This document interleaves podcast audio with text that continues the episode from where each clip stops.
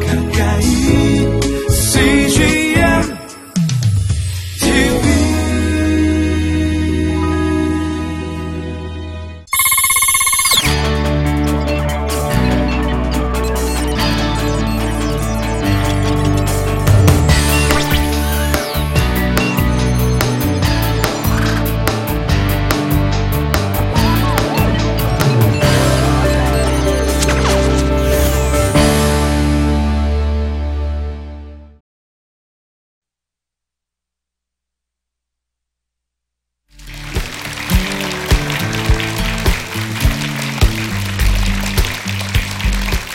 네, 안녕하세요. 저는 이정현 목사입니다. 군산 드림교회 청소년부를 담당하고 있는 아, 이정현 목사인데요. 오늘 여러분들과 함께 우리 중고등부 믿음으로 승부하라라는 주제를 가지고 잠깐 시간을 나누려고 합니다.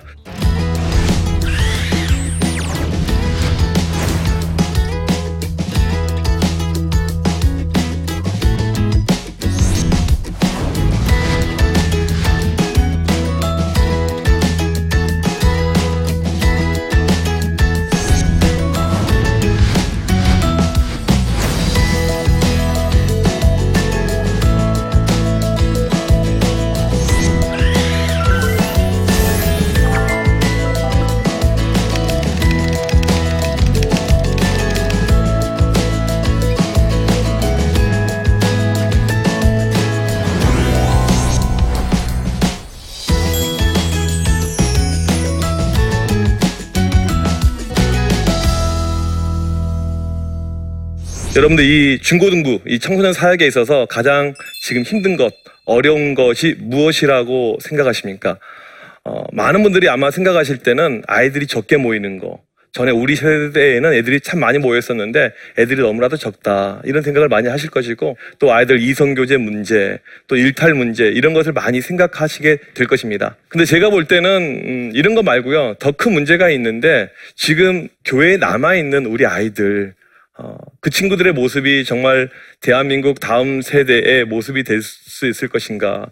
이 친구들이 우리 믿음 가운데 다음 세대 우리 지금 중심이 되어서 우리 교회를 이끌어갈 수 있을 것인가 라는 질문에 제가 답을 잘 못하겠습니다. 저는 그것이 문제라고 생각합니다. 어, 한 가지 예를 들겠는데요. 연초가 되면 저희 교회 아이들 제가 대상으로 어, 기도 제목을 받습니다. 어, 목사님이 기도해 줄 테니까 기도 제목을 적어내. 그러면 여러분들 어떤 기도 제목이 나온 줄 아십니까? 물가 하락, 올해는 재물 운이 좋았으면 좋겠습니다. 어, 또 어떤 친구는 이번에 크리스마스 때 솔로가 아니길, 내 생일 때 솔로가 아니길, 인기가 많아지길, 주로 이제 이런 것이 기도 제목이고요. 어, 최근에도 기억나는 기도 제목은 로또 1등 당첨이 예, 기도 제목이었습니다. 어, 그래서 어, 어떤 신앙과 믿음에 있어서 아이들이 참 많이 멀어져 있다 이런 생각을 하고 있는데 어, 이제 여기에 관련해서 크게 우리 아이들이 두 가지 지금 큰 어려움 가운데 저는 있다고 생각합니다.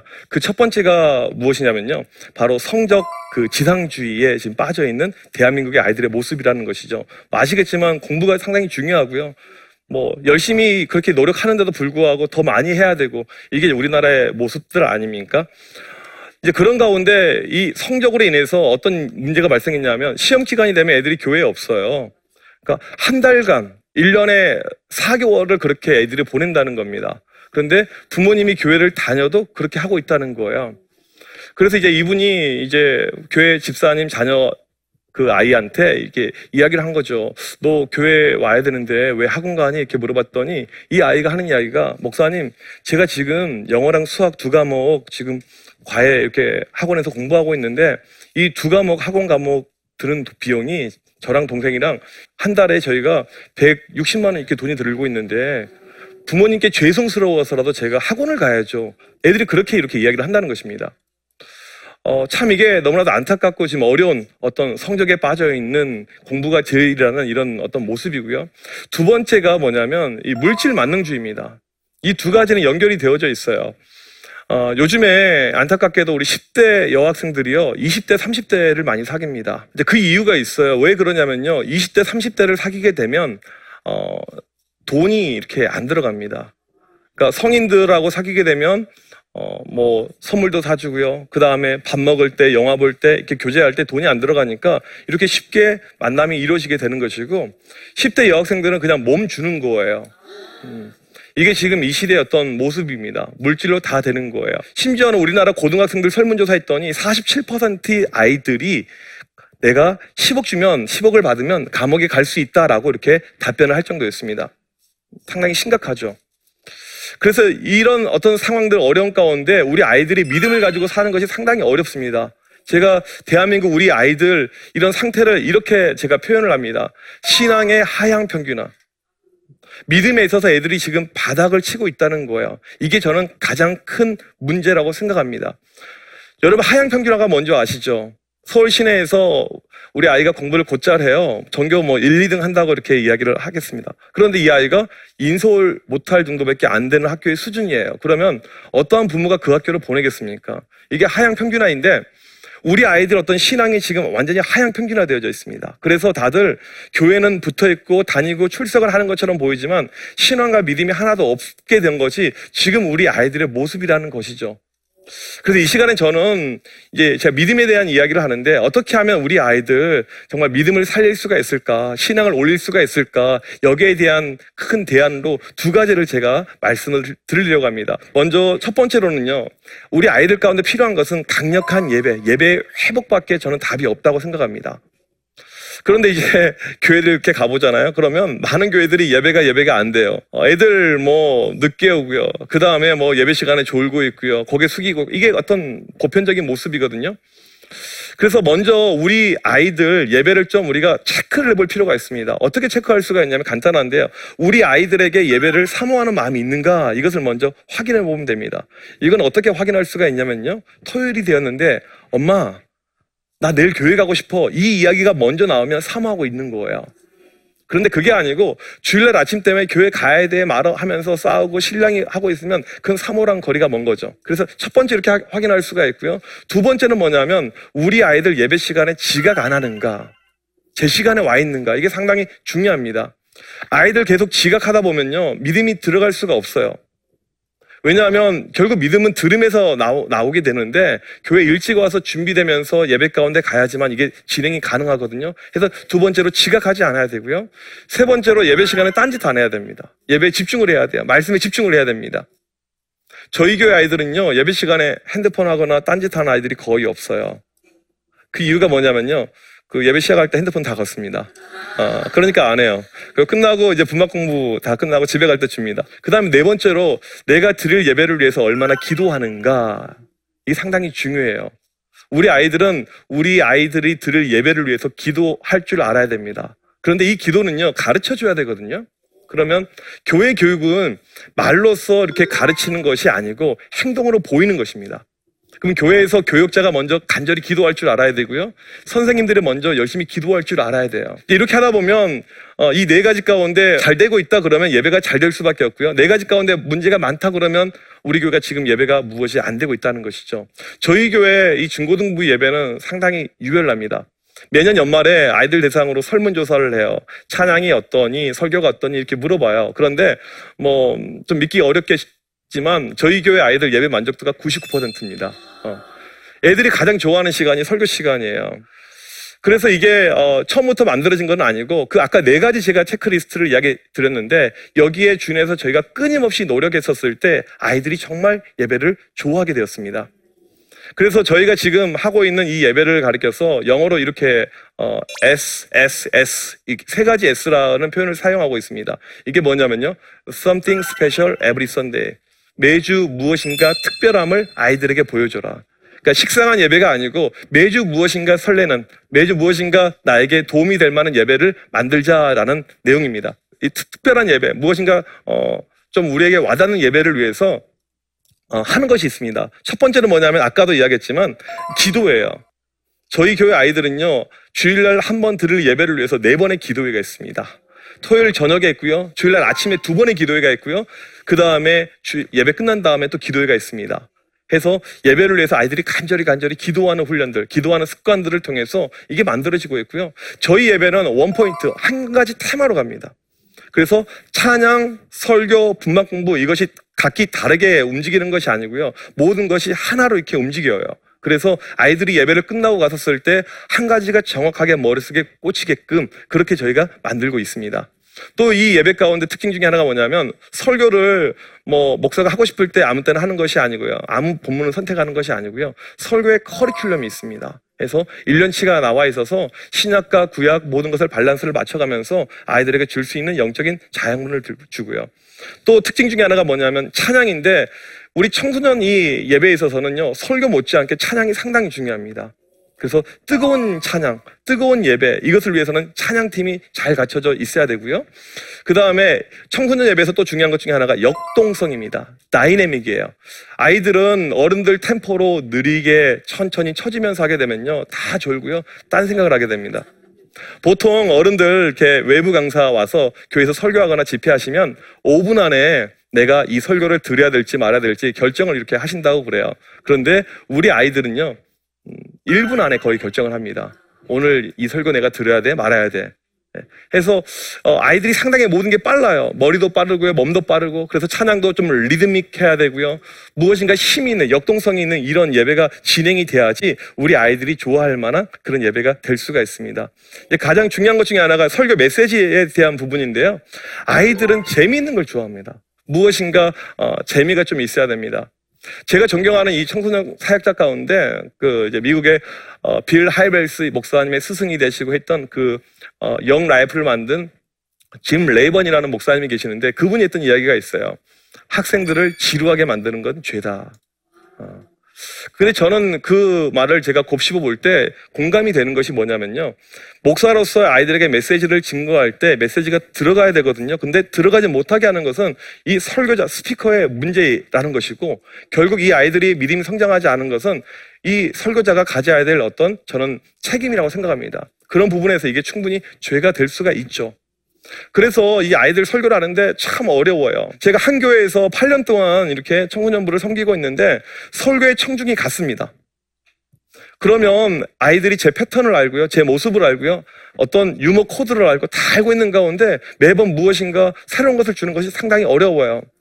근데 저는 솔직히 이 부분을 놓고 제가 많이 많이 기도합니다. 하나님 이번 주 아이들에게 줘야 될 메시지인데 접촉 포인트가 중요한데 이것을 달라고 기도를 해요. 그런데 그럴 때마다 하나님께서 놀랍게 저는 주시는 것을 많이 경험했습니다.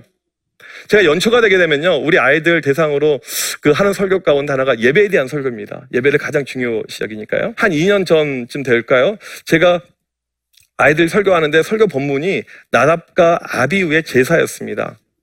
뭐 잘 아시겠지만 이 나답과 아비우는 제사장이었지만 불을 잘못 사용해서 죽임을 당한 케이스잖아요. 그래서 이걸 어떻게 하면 애들에게 좀 잘 전달할까 고민하다가 어, 가장 좋은 아이들에게 방법은요 영상이나 PPT 보여주는 것보다 실물을 보여주는 겁니다. 그러니까 저는 예배 시간에 실물을 많이 사용하는 편이에요. 그래서 그날 실제로 불을 갖고 갔어요. 그러니까 저희가 이제 사용하는 이 강대상이 마루로 이렇게 되어져 있는데 거기에 이제 화로에다가 불을 담아왔습니다. 어, 혹시라도 모를까봐 밑에다가 방염포를 깔고요. 그 다음에 불을 이렇게 준비하고요. 소화기, 심지어 소방관까지 다 이렇게 준비했습니다. 그리고는 설거 시간에 이렇게 불을 이렇게 나무에다가 집혀서 애들이 그냥 보여줬어요. 제가 돌아다니면서 야, 이불 한번 만져볼래? 뭐 하면서 야, 지옥은 더 뜨겁다. 뭐 조심해라. 어떠한 누구도 설거 시간에 딴짓 할수 없어요. 예, 불 맞거든요. 잘못하면요. 이렇게 설교하는데 어, 이 제가 전달하고 싶어 했던 내용들을 정말 10분 잘 전달했습니다. 너무너무 이게 잘 끝났다고 생각이 되었어요. 그리고 이제 사무실에 앉아 있는데 우리 선생님 한 분이 찾아왔어요. 목사님 큰일 났어요. 교회가 불타고 있어요. 가봤더니요 아무도 이걸 안 친 거예요. 그리고는 이 바닥이 다 타버렸어요. 이건 곧 있으면 어른들이 사용해야 될 본당입니다. 바닥이 타버린 거야. 그래서 이제 이건 큰일 났다 해서 제가 이걸 찍어서 저희 사무장 장로님에게 이 사진을 보여드렸습니다. 장로님, 이거 어떻게 해야 됩니까? 물어봤더니, 목사님, 업자 와서 견적 뽑고 다 해봤는데, 이렇게 판 못 갈고요. 전체를 다 갈아야 됩니다. 제가 정확하게는 모르겠지만, 뭐 수천만 원 나왔을 것 같아요. 참 이 아이디어가 항상 좀 많지는 않거든요. 근데 그때 제가 사도행전을 가지고 매주 설교를 하기로 이렇게 했었어요. 그래서 사도행전 이제 첫 시간이 되었는데 우리 아이들에게 어떠한 내용을 설교하면 좋을까 고민하다가 사도행전의 저자가 누구인지를 오늘 좀 가르쳐 주자. 모든 아이들이 이것은 좀 알았으면 좋겠다라는 생각이 들었습니다. 그래서 이제 이걸 애들에게 가르쳐 주기 위해서 제가 설교 시간에 질문했어요. 너희들 목사님이 가장 좋아하는 아이스크림이 있는데 뭔지 아는 사람 했더니 중학교 1학년짜리가 맨 뒤에 손을 하나 들었어요. 뭔데? 물어봤더니 누가 봐요? 그러더라고요. 앞으로 나오라고 그랬어요. 그 제가 준비해 놓은 이 아이스박스에서 이 누가바를 입에 꺼서 까서 입에 넣어줬습니다. 했더니 얘가 이제 맛있게 설교 시간을 먹고 있는 거예요, 혼자요. 애들이 얼마나 이게 부럽습니까? 제가 그랬어요. 오늘 너로 인해서 분박 공부 시간에 너희 반 전체는 다 누가바를 먹게 될 거야. 이렇게 이야기를 했어요. 그리고 나서 그날 우리 교회 아이들 모든 아이들은요 사도행전 누가 썼는지 다 알게 되었습니다.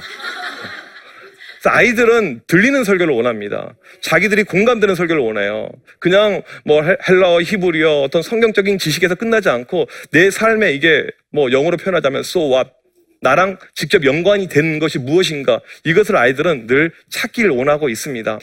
두 번째로는요. 이제 강력한 훈련이 필요합니다. 이건 뭐 제자 훈련 이렇게 이야기할 수가 있는데 우리 아이들 영적인 성장을 위해서 믿음의 성장을 위해서 이 훈련이 이제 필요합니다. 어, 제가 이제 미국 유학 생활할 때 어, 이민교회를 어, 한 8년 8년 정도 섬겼습니다. 근데 안타깝게도 저희 교회 아이들은요 대부분 미국에서 태어난 2세들 미국에서 자란 아이들이었어요. 그래서 이제 문화적으로 저랑 좀 다르고요. 뭐 언어도 이 친구들 뭐 영어만 잘 쓰고 한국말 잘 못하고 이런 아이들이었는데 그리고 이제 하나님께 매달렸죠. 하나님 제가 어떻게 하면 좋겠습니까? 무엇이 방법입니까? 이렇게 하나님께 구했더니 어, 이런 저에게 응답을 주셨어요. 기본으로 돌아가라. 우리 아이들 신앙에 있어서 믿음에 있어서 기본이 무엇일까 제가 고민해 보았더니 어, 기도와 말씀이더라고요. 이게 정말 기본 중의 기본인데 그리고, 나서 생각해 봤더니 기도와 말씀을 제대로 하는 교회는 하는 어떤 이 청소년 부서는 별로 없더라고요. 제 가운데 약간 처음에는 의구심이 들었습니다. 과연 이게 먹힐까, 통할까, 애들이 좋아할까. 그리고는 이제 일대일로 기도하는 법, 말씀 보는 법, 큐티하는 법을 가르치고 이것을 실행을 했어요. 하루에 성경 4장씩 읽자, 매일 하루에 10분, 20분씩 기도하자, 매일 큐티하자, 일대일로 하고 또 부모님들하고 같이 공조해서 이렇게 진행을 했는데 놀랍게도 아이들의 90%가 이것을 따라오기 시작을 했어요. 그리고 나서 어떠한 변화가 일어나게 되었냐면, 근데 어느 순간에 이 아이들이 예배를 드리고 있더라고요. 그리고 믿음이 자라는 모습이 제 가운데 느껴졌습니다. 제가 어렸을 때 봤던 모습이 있어요. 제 아버지께서 그 제주도에서 목회를 하셨거든요. 아주 작은 교회였습니다. 어른들 한 10명, 뭐 학생들 한 10명 모이는 교회였고요. 그 다음에 그 지역이 우상 숭배가 아주 강했던 지역인데 뱀 신전이 있는 지역이에요. 우리나라 딱 두 군데 있는데. 근데 제가 봤던 모습이 무엇이었냐면 부모님이 교회를 안 다니는데 그 형 누나들이 아침에 학교 갈 때 교회 들려서 기도하고 가고요. 그 다음에 학교 끝나고 교회에서 기도하고 집으로 가더라고요. 제 이 모습이 아직도 기억이 나요. 그래서 그때 이제 느꼈던 것이 아 맞아 이게 다시 한번 상기가 된 거죠. 기도하고 말씀 보는 사람들이 진짜이고 기도랑 말씀이 없으면 이건 진짜라고 할 수 없겠구나 이런 마음들이 항상 들었습니다. 그런 가운데 한 번은 저희 교회에서 애들 수련하는 가운데 제가 이 예화를 들면서 한국 교회 중고등부가 무너져 가고 있고 어려운 가운데 있는데 나는 그 이유가 대표적인 이유가 바로 너희들의 믿음이다 제가 그렇게 이야기한 적이 있어요. 그리고 제주도 이렇게 이야기를 하면서 우리가 기도해야 되고 말씀 보고 이것을 우리 스스로 해야 되는데 기도는 엄마가 하고 말씀은 아빠가 보고 나는 학원 가 있고 이렇게 해서는 안 된다 이런 이야기를 했어요. 그리고 이제 수련회가 끝났는데 아이들 몇 명이 저를 찾아왔어요. 고3들이었습니다. 목사님 저희 결단했습니다. 어떤 결단인데 물어봤더니 저희 매일 기도하기로 했어요. 수능이 100일 남았는데요. 이 친구들이 매일 교회 와서 새벽 예배들을 드리는 거예요. 20명이요. 그리고 나서 이 친구들이 어, 끝나고 자기들끼리 큐티 모임하고요. 준비한 도시락을 먹고 이렇게 학교에 갔습니다. 이 친구들이 벌써 대학교를 졸업했어요. 어떻게 된 줄 아십니까? 이 친구들 가운데 교회 떠난 애 한 명도 없습니다. 이 친구들 가운데요. 대충 신앙생활 하는 아이도 없어요. 교회에서 청년부 리더로, 임원으로, 또 회장으로, 또 주일학교 교사로 애들이 열심히 섬기고 있습니다. 제가 그때 확신했던 거, 다시 한번 확신했던 것은 우리 아이들 저는 교회에서 반주한다, 뭐 봉사한다, 이걸로 얘네들 신앙을 절대 개런티 하지 않습니다. 얼마나 기도 생활하고 얼마나 말씀 보고 있느냐, 저는 이것을 통해서 우리 아이들의 신앙을 저는 개런티를 합니다. 우리가 믿음 이런 이야기하면 또 그 이야기한다, 뭐 진부하다 이렇게 생각하실 수가 있는데 제가 이제까지 사역해 본 결과로서는요 믿음밖에 답이 없었습니다. 우리 아이들 이 시대에 우리가 믿음으로 승부할 때 저는 얼마든지 충분한 이런 열매가 있다고 확신합니다. 그래서 한국교회 중고등부가 회복하고 살기 위해서 가장 저는 중요한 것은 저는 믿음 그것밖에 답이 없다고 생각합니다.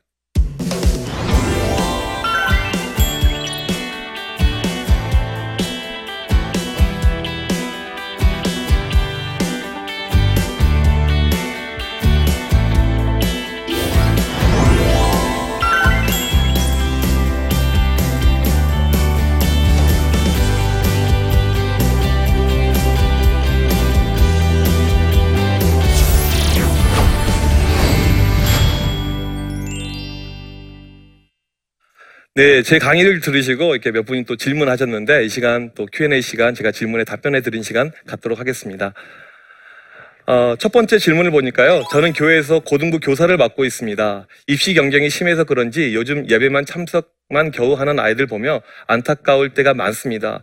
예배에 대한 사모함을 어, 위해 어떻게 노력해야 할까요? 라는 질문이 이렇게 있습니다. 어, 참 이 예배를 살려야 되는데, 예배를 우리가 좀 부흥시켜야 되는데, 이게 말처럼 쉽지는 않은 것 같습니다. 어, 그래서 이제 제가 하는 방법이고 항상 권해드리는 방법인데요. 교회 모든 아이들에게 너희들 참된 예배자라, 예배자가 돼야 된다 이렇게 말하는 것은 약간은 저는 욕심이라고 생각합니다. 그래서 교회에서 그래도 좀 코어 그룹에 있는 중심 그룹에 있는 아이들 이 아이들을 먼저 좀 우리가 훈련을 시킬 필요가 있습니다. 그래서 뭐 예배 학교도 만들고요. 그다음에 좋은 이런 예배 어떤 모임이 있으면 참여도 시키고요. 그런 가운데 이 친구들이 이제 중심이 되어서 예배 분위기를 만들어지게 되면요. 어, 한 20%만 이렇게 처음에 만들잖아요. 그러면 1년간 부단히 노력하게 되면 저는 30% 만들 수 있다고 생각하고요. 또 한 1년 정도 우리가 부단히 노력하게 되면 이게 40%가 될 수가 있습니다. 그래서 교회 예배 분위기는요, 40%가 되는 순간에 60%가 넘어오게 되어져 있습니다. 제가 이게 경험을 통해서 느낀 겁니다. 그래서 지금 현재는 작지만 우선 중심 그룹 가지고 우리가 한번 참된 예배자를 만들어 보는 이 시도들, 노력들 계속해서 갔었을 때 충분히 예배에 대한 사모함, 이런 분위기 저는 교회에서 만들 수 있다고 믿습니다. 두 번째 질문 보도록 하겠습니다. 시험 기간 때마다 주일 예배 아이들 출석률이 저조합니다. 교회보다 학원에 먼저 보내는 부모님들의 책임이 크다고 생각하는데 부모님들을 설득하기도 쉽지 않습니다. 조언을 부탁드립니다. 아, 이게 한국교회 지금 가장 큰 어려움이 되어 버렸습니다. 교회마다 숙제들이 되어져 있는데요. 어, 이제 이것 가지고 사역자들이 부모님들하고 이렇게 싸우잖아요. 그러면 감정의 골만 깊어지지 저는 이게 어, 답이 될 수 없다고 생각합니다. 그러면 가만히 있어야 되나? 그것도 아니죠. 제가 볼 때 이 부분은 이제는 좀 교회적으로 나서야 될 필요가 있다고 생각합니다. 그러니까 담임 목사님들께서 강단에서 이런 것을 좀 어필을 이야기를 해주셔야 되고요. 그 다음에 교회 당회 차원에서 우리 교회 아이들 믿음이 가장 중요한데 학원 안 보내고 우리가 꼭 주일날은 주일 성수하자 이런 어떤 교회적인 분위기를 만들어 줘야지 우리 주일학교 우리 선생님들 우리 사역자들이 그렇게 어려움 당하지 않고 할 수 있는 것 같습니다. 실제로 강남에 있는 큰 교회 가운데 한 교회는요 시험 기간에 거의 빠진 아이들이 없대요. 근데 그 교회 특징이 있어요. 아주 전통 교회인데요. 할아버지, 아버지가 다 그 교회 다니고 있는 교회인데 그 교회는 주일 성수를 원래 신앙의 가장 중요한 본질로 생각해서 감히 교회 분위기상 애들이 학원 가거나 하는 것을 용납을 못하는 이런 분위기라는 거예요. 그래서 교회적인 이런 분위기를 만드는 것 이것이 저는 우선은 제가 줄 수 있는 정답이라고 생각합니다. 네, 중고등부 이 시대 힘들고 어렵다고 생각하시지만 저는 믿음이면 된다고 생각합니다. 많은 사람들이 해봤다, 이것도 해봤다, 또 믿음 그 이야기냐, 이렇게 이야기할 수 있는데 저는 그렇지 않다고 생각합니다. 이 시대에도 우리 아이들 다시 한번 살릴 수 있는 길은 오직 믿음 하나밖에 없다고 믿고요. 특별히 이것을 위해서 교회들마다 다시 한번 예배에 우리가 중심을 가지고 또 우리 아이들 영적인 훈련의 중심을 가지고 갔었을 때 우리 모든 교회들, 대한민국 모든 중고등부가 다시 한번 저는 믿음 가운데 세워질 것을 믿습니다. 중고등부는 오직 믿음으로 됩니다. 네. 제 강의 들어줘서 감사합니다. 네.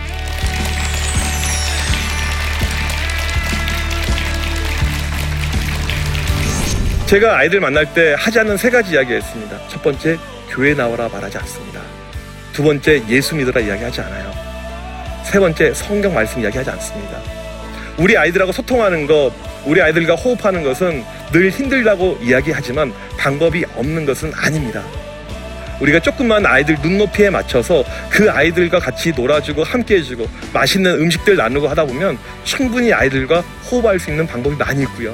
이 호흡이 결국 우리 아이들 전도까지 연결이 될 수 있다고 저는 믿습니다. 여기 있죠? 외로운데?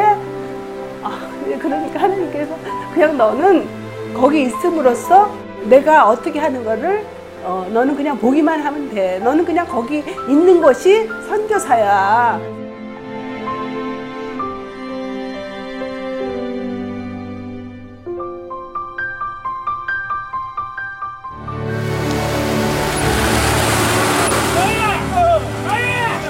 육개월을 그냥 손꼽아 기다리면서 이 산골까지 올까 했는데 드림 컴츄르다. 네, 정말 좋았어요.